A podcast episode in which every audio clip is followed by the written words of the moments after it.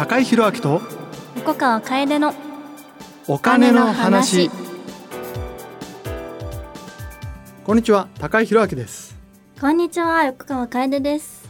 高井宏明と横川楓のお金の話。この番組は資産運用には関心があるけど何から始めていいかよくわからない。そんな投資初心者に向けた金融教育番組です。まずはじゃあ順番に自己紹介していきましょうか。えーっと私からやりましょうかはい、はい、えー改めて高井宏明と申します。今経済コラムニスト YouTuber 自分でも何やってるのかよくわからないという肩書きなんですけどももともと日本経済新聞社で編集員をやってました。6月末まで編集員をやっていて今辞めてフリーになってます私の自己紹介させていただきますと経営学修士とかファイナンシャルプランナーを取得して、まあ、優しいお金の専門家と金融教育活動家として活動していたりだとか講演だったりだとかまあ雑誌ウェブテレビとかメディア出演させていただいたりだとか、まあ、コンテンツ作ったりアドバイザーしたさせていただいたりだとかで活動してます。2回目ですね、えー。はい。1回目終わってみてどうでした？そうですね。やっぱすごくあの私自身が聞いてて結構楽しかったなと思いながら聞き返しておりました。私もね1日置いて2回聞いちゃいましたね。割と家族の評判も良くてうんなんかお金の話ってあまり楽しそうにしてる人いないんですよね、うんうん。私 YouTube の方でも気をつけてるんですけど、うんうんうん本当は面白いうんうんはずなん。で、まあ、経済とか投資の話こうやって今回も楽しくやっていけたらなと思います。ちなみに今日8月10日ですけど私3日後が誕生日なのでおお32歳最後のおめでとうござい配ます。信です。32歳最後の配信、そうか。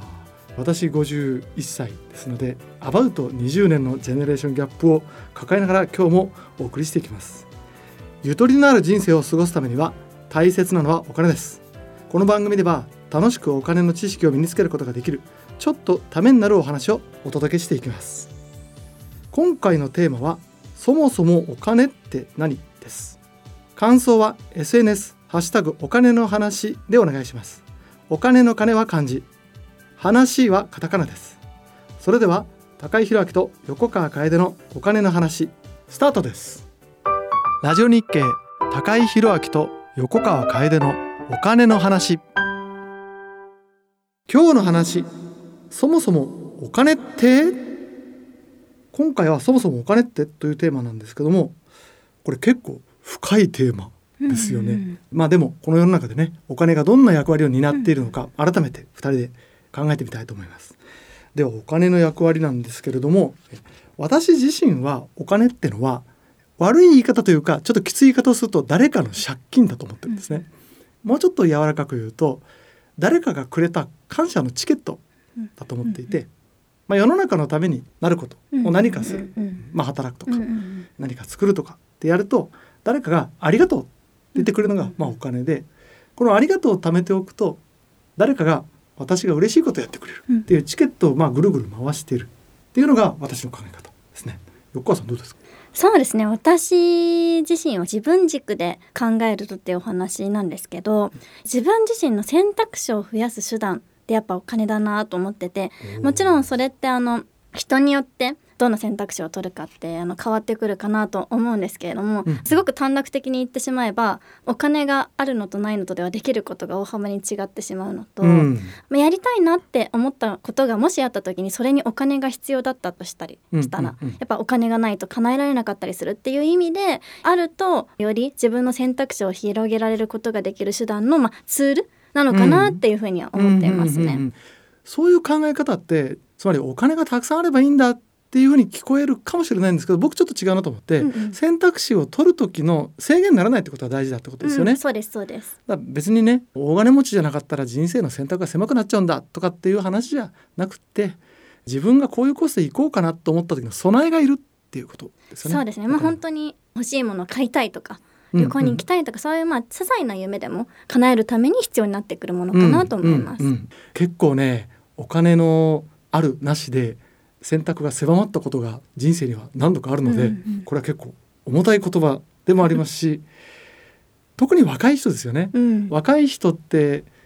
貯めておいて自分の選択を広げるっていう発想よりもやっぱりね楽しいんでお金使うのは、先に使っちゃいたくなっちゃうんだけど、うん、少し先まで考えて選択のためにキープしとくお金を、まあ、貯蓄するっていうのは大事ですよね。じゃあここで今日のポイントです。お金には3つの役割がある。一般的にはお金には3つの役割があると言われています。1つ目は交換。これ簡単ですね。お金があると欲しいものと交換できる。うん、2つ目が価値を測る。尺度とかっていう言い方をしますけども価値の尺度になるものにまあ値段がつけられるってこれはお金なんだから当たり前じゃないかっていう感じがするかもしれませんけど例えば物々交換なんかしてるといちごとパイナップルとリンゴどうやって交換するんだっけっていうと難しいけど値段つけちゃうと分かりますよってことですね。でもう一つ最後3つ目は価値を貯める貯蓄ですね。今の例だと果物はキープしといても腐っちゃうけどお金はたまにね水に濡れちゃったりとかでお札がダメになったりすることもありますけども基本的に壊れない。銀行預金に置いとけば大丈夫。なので価値を貯めることができるということですね、まあ、これが一応3つのちょっと教科書的な感じがしますけどどうでしょうか？私たち日々毎日お金に触れない日使わない日とかってないと思うので、うん、そうやってすごい無意識にこういうことをやってるって思うと何て言うんですかね。また学べがあるというか毎日自分自身がこういうことやってるんだっていうのって不思議な感じしますよね。ちょっとお金があるのが当たり前すぎて、うん、今特に価値を測るって言われてもいやそれがお金でしょって考えちゃうんですけど、なかったらって考えるとすごい大変なんですよね。うん、もう全部物々交換でやってたら、うんうん、もうその都度リンゴ2つとパイナップル1個は交換できないからなって交渉はしなきゃいけないし価値も貯めておけないとなったらね何かいい獲物が取れたらその場で腹いっぱい食うしかない、うん、けど将来腹が減った時には貯蓄ができてないと誰かから食べ物もらうもできないってなんでお金がねできたおかげで人間社会が成立するようになったっていうことで言うと、うん、この3つの役割って我々が無意識になってるってことはそれだけ人間社会に根付いてるってことですね。そうですよね。しかもそんな高尚なツールを使えてる私たちすごいなって思いました。賢い。はい。確かにねこれ使えてるってすごいんですよね。うん、すごくて。大体数千年、まあ、6,000年前とかって言われてるんですよね貨幣っていうものができてから。我々人類ってまあ今のこんな感じの人間になって数万年10万年とか経ってるはずなんで割と最近なんですよね。まだね慣れきってないなっていうのが、まあ、私の持論で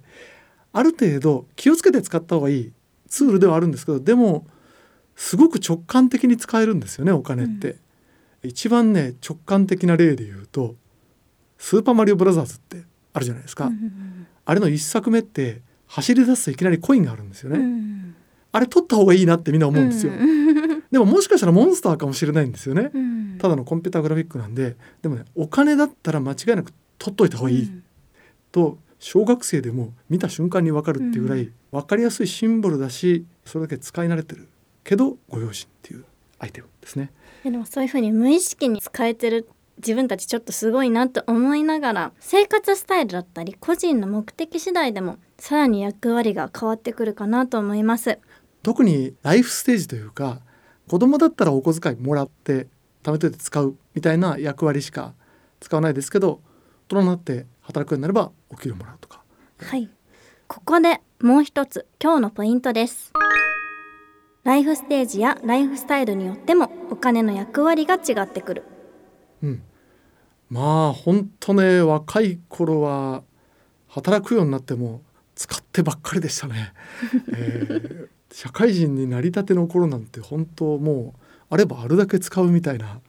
使い方をしてましたけどでもその辺横川さんちゃんとしてそうですよね。そうですね私もですしなんか若い方のお話聞いてるとやっぱ結構今の若い子って堅実だなと私は思いますね。そうなんですか？でも入ってくるお金が少なくて出ていくお金が多いから結構カツカツっていう部分もあるのかもしれないああ大事に使わないとっていうそうですそうですそうです。奨学金の返済であったりだとかまあ日々出費も物価が上がってて多いとか、うんうん、入ってくるお金が少ないとかで。使ってる分だけ使っちゃいみたいな方よりは、うん、ちょっとどうにかしなきゃなみたいな生活スタイルの方が多いような感じがしますね。いや反省しました。でもそんなおじさんもですねライフステージが進んでいくと特にね子供が生まれると生まれた瞬間にチーンとこう学費がいくらかかるかとか 見えるわけですよね。20年後にはこれぐらいいるぞとかっていうのが見えた途端にあちゃんとしなきゃとそこからあの学費貯めたりっていうことでちゃんと貯蓄の機能もですねそれまでほとんど使わなかった お金の使うようになってこの辺がすごいお金の面白いところで私あのお金って感謝のね印のチケットっていう言い方をしたんですけど4次元ポケットじゃなくて4次元チケットだと思ってて4次元っていうのは何かっていうと空間と時間ですよね。うん、空間を超えられるのがお金っていうチケットの素晴らしいところで例えば国境を越えた先の人そこまで行かなくても今だったらね日本中の名産品ネットで買えますよね。これもお金で解決できる、まあ、空間チケットですよね。で時間チケットっていうのは貯蓄をしておけば将来ちゃんと価値が使えるっていうことで、まあ、時間も超えられるっていうね。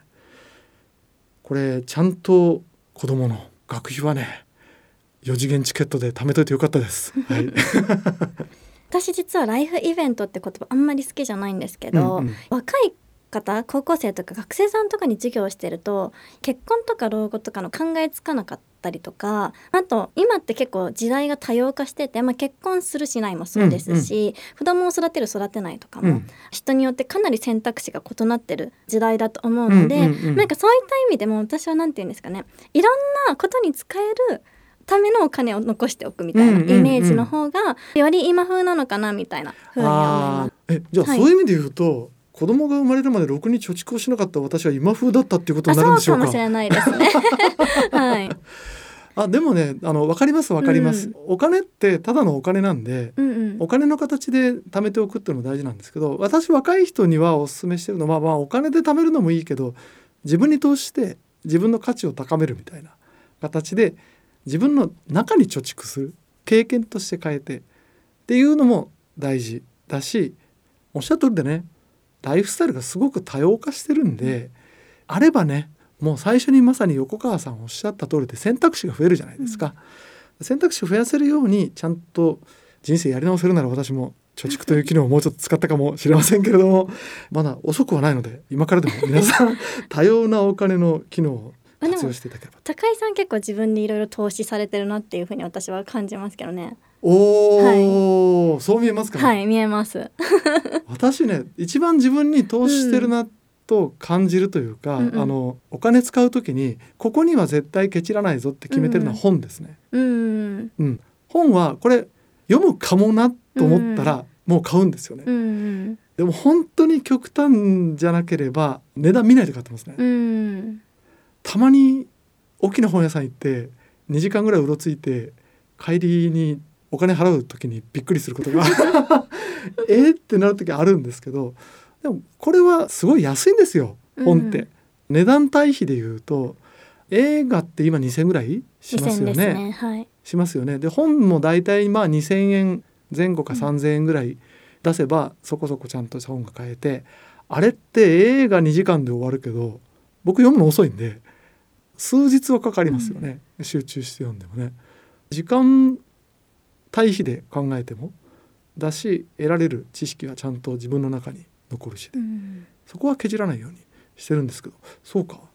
投資してるに見えますか？見えます見えます。しなんかその今の若い子も自己投資の考え方がしてる子がやっぱ多いなと思うのでそれこそなんで今の若い人ってみんなちゃんとしてるんですか？なんか資格とか特にあれですよね。今取らないと意味がないみたいなのもそうですし。あとやっぱ趣味とか洋服とかそういう好きなものっていうのもある意味私は自己紹介、推し活？はい推し活も自己投資だと思ってるので、はい、なんかやっぱそういうふうになんか自分のことをケアするとか、よくしようとすることにお金を使うっていうのはやっぱ大事ですよね。うんうんうんうん、そうなんですよ。お金は所詮お金なので。使ってなんぼ、うん、ただ将来使うかもしれないので貯蓄もちゃんとすると、うん、これのバランスが大事。難しいってことですね。お金の役割ちょっと分かってきたところで続いては新コーナーです。ニュースこの一本このコーナーではお金にまつわる気になるニュースをご紹介していきます。今日のニュースはこちら。新紙幣24年7月発行財務省など発表。1万円札は渋沢栄一。2023年6月28日日経電子版のニュースです。2024年7月に新しい紙幣が出ます。紙幣が刷新されるのは2004年以来。1万円札に関して言うと40年ぶりの新しいお札です。新紙幣には偽造を防止するための新しい技術が導入されています。肖像が立体的に見える3次元のホログラム。これを世界で初めて採用しています。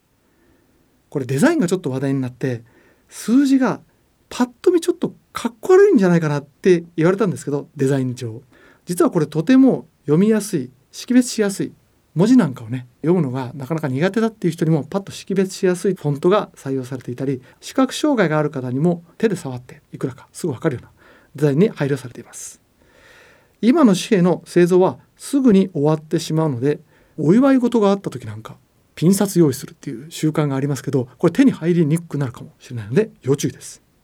はいお札が変わるとお金の流れって結構変わってくると言われてますがどうでしょうね。これねまず最初に新しいお札に世の中対応しなきゃいけない、うんうんこれでねお金の流れはできることはできるんですよね、今でも新500円玉って使えない自販機多くないであすか、そうですね。あんまり見かけない昔の500円玉の方が多く見かけますよね。そうなんですよね、うなんかねお釣りでもらうとね損した気がするんですよね。新しい500円玉。これ使えないとこが多いじゃんって感じるんですけど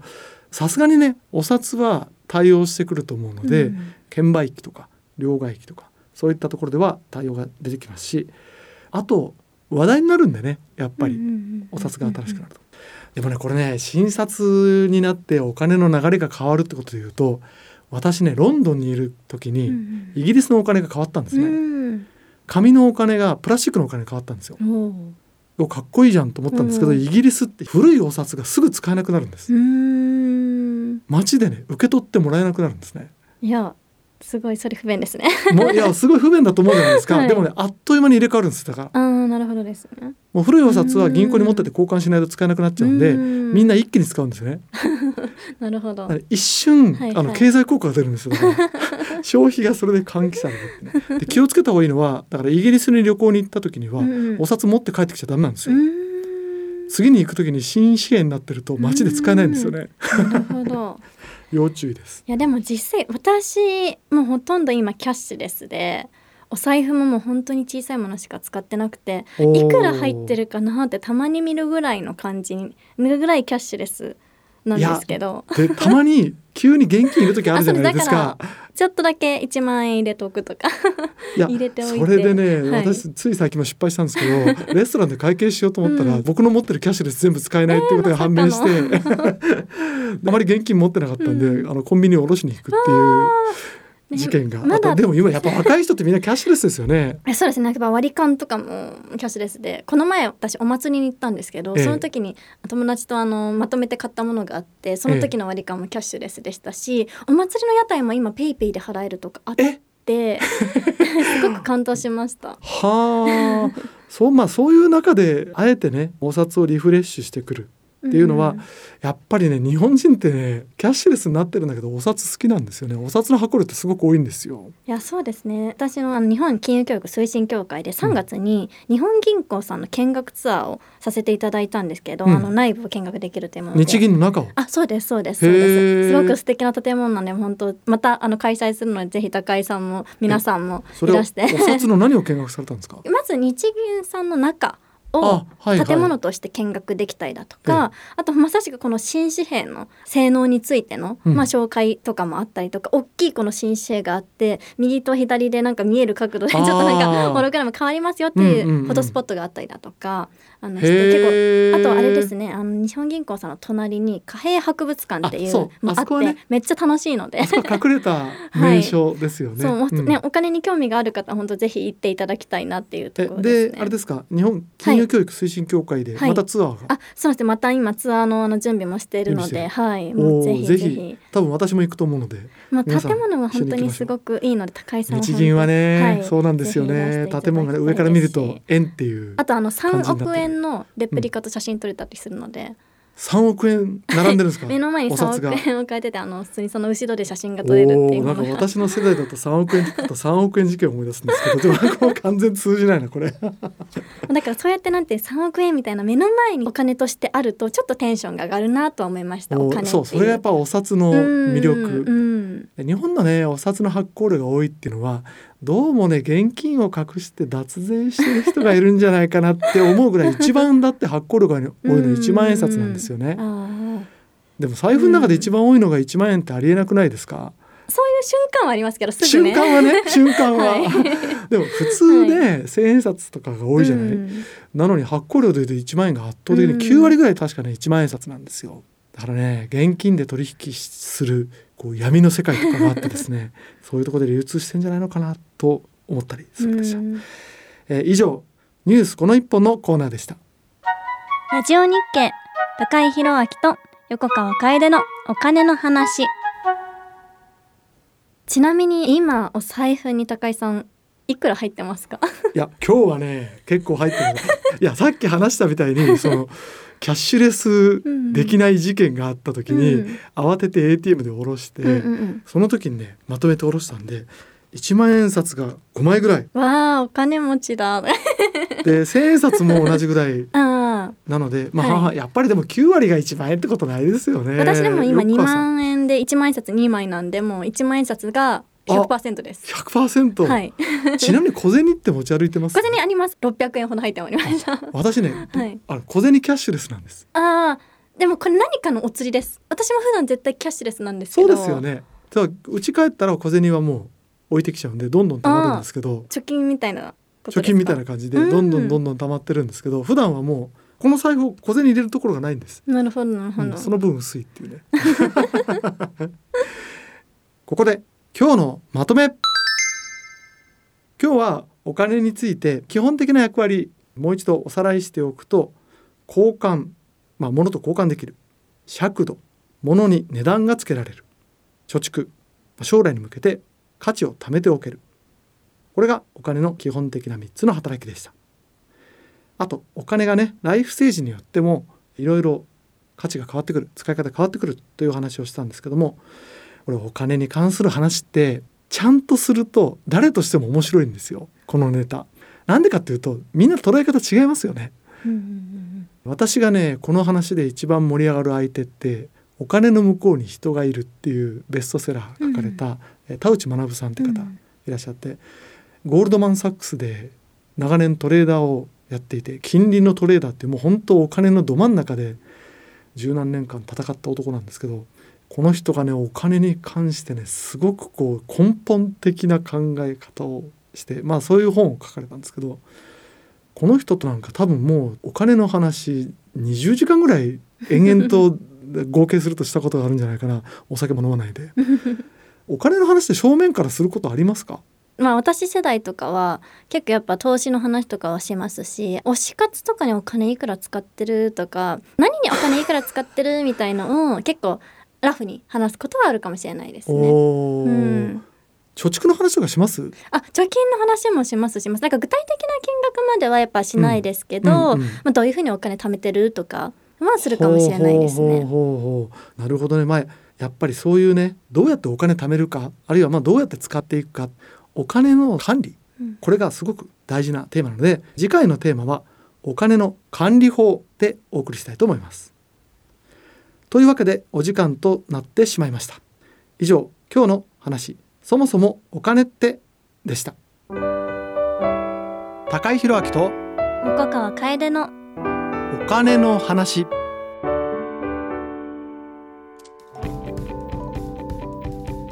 高井宏明と横川楓のお金の話エンディングです横川さん何かお知らせとかありますか？私は各種 SNS をフォローしてくださいというのをぜひお願いいたします。本当おすすめなんで、はい。ぜひ皆さん フォローしてください。私は YouTube もなんですけど最近ダイヤモンドオンラインっていうネットのメディアでインベスター Z っていう漫画あれドラマとか映画にもなってますね確か。あなってるね。なったうん人気のある漫画で投資を取り上げた漫画なんですけどこれを1話読んだら1本私がコラムを書く。1本コラムを書き終わるまでは次の話は読んじゃいけないっていう謎の連載企画が始まりましてこれあれかな？このポッドキャストが流れる頃には結構数本流れてる状態で終わるまでなんで1年半ぐらい